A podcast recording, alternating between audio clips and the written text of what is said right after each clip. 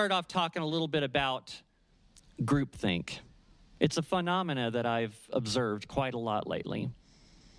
Through my research of various articles on the subject, groupthink occurs when individuals in cohesive groups fail to consider alternative perspectives because they are motivated to reach a consensus, which typically results in making less than desirable decisions. It seems the left is the very definition of groupthink. In a book written by Newt Gingrich, he states The left has thoroughly infiltrated nearly every cultural commanding height of our civilization. That is, they hold power, influence, and control of academia, the elite news media, Hollywood, union leaders, trial lawyers, the courts, the Congress, and the bureaucracy at all levels of government. They are radically redefining our very culture by deciding what is news, what is entertainment, what our children learn in school, and what kind of government we should have. I have witnessed examples of all the points in which Newt is referring to. The left currently has all the political power in the federal government. They can they control most of the mainstream news outlets. Most of the news outlets considered conservative are influenced by left leaning investors. Hollywood is inserting woke propaganda in, um, into almost everything they produce. Left leaning union leaders take union dues and donate them to leftist politicians. Most trial lawyers were indoctrinated by Marxist professors in college. The courts are filled with mostly leftist lawyers, which became judges. The Supreme Court has been infiltrated by a mole, and a handful of super powerful fund managers such as BlackRock, State Street, and Vanguard wield the power of ESG mandates over almost every major corporation. A big problem with groupthink is that if false information gets repeated enough times over and over, many people will believe it must be true. There was an old joke that said, if it's on the internet, it must be true. A lot of people used to think that, that about the news, too, that if it's on the news, it must be true. But we have discovered, especially over the past couple of years, that's not the case at all. A host on MSNBC even stated that it is their job to tell people what to think. Hey, Michelle, roll clip two. I just want people to hear that. Exactly. And that is, that's exactly what I hear. What Yamiche just said is what I hear from all the Trump supporters that I talk to who were Trump voters and are still Trump supporters. They go, yeah, you guys are going crazy. He's doing, what are you so surprised about? He's doing exactly what he said he's going to do.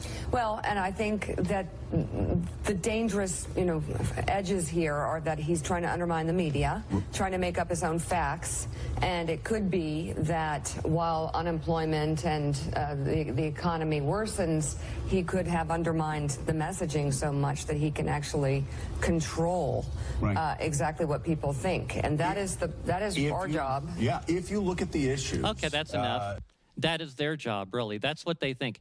They think it is their job to control what people think. It's not the job of the news outlets to control what people think. It is their job to do unbiased, real investigative journalism and present the facts to the audience. It's up to the consumers of this information to decide what they think. It seems real journalism is mostly dead, and the big woke corporations have taken over the news agencies along with just about everything else. I believe we are seeing the destruction of many of the institutions which we've always thought could be trusted to provide reliable information. For years, we've been hearing from so called scientists that have raised the alarm on a topic which has evolved from global warming, global cooling, to now simply climate change we have been led to believe that CO2 is going to destroy the planet. For the past two years, billions of people around the world, without the backing of any real scientific evidence, have been coerced into wearing a mask, standing six feet apart, and submitting to scientific experimentation. Why isn't everybody questioning the logic of this? I could go on with many more examples of what I consider to be pseudoscience. I want to tell you that if you believe this nonsense, you are a victim of the group think I have been speaking of. For those of you that don't know the meaning of the term pseudoscience, it is defined as a theory, methodology, or practice that is considered to be without scientific foundation.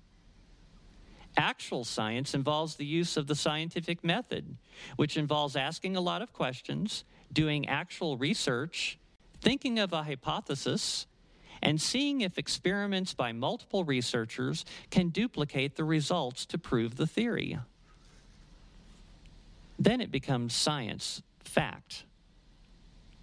Real science has been replaced by consensus science.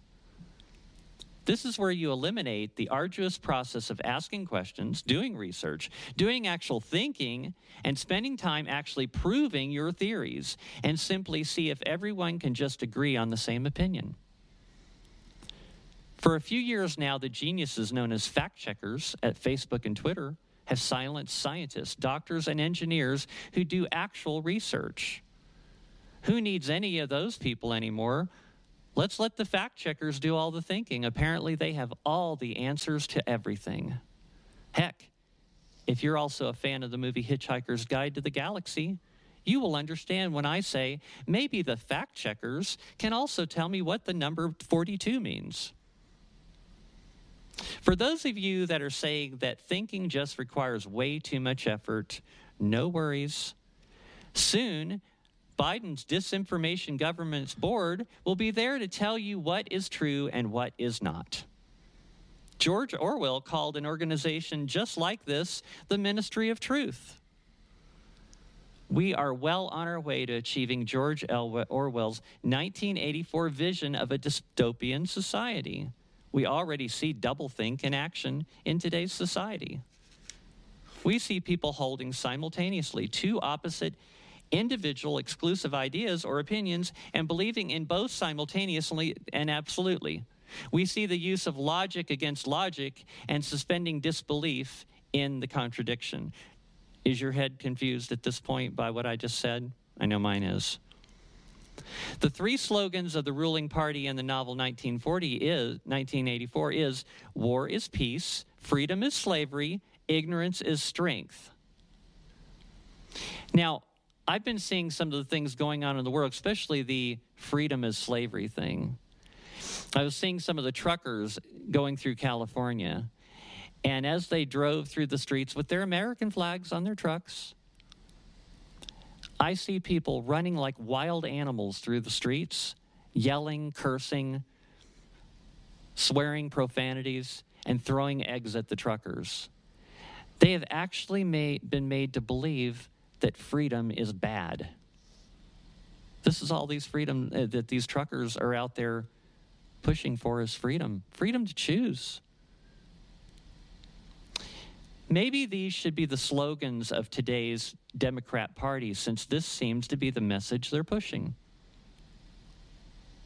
Regardless of overwhelming proof of voter fraud, the groupthink mob is convinced it does not exist. This fact has successfully been put down the memory hole. The FBI has effectively become the thought police. They're breaking down doors of those that are part of that extreme MAGA crowd that disagree with the government and hauling them away to government ran gulags ran by those that think the same way as the government. At least when they come to get me, I'll be among friends.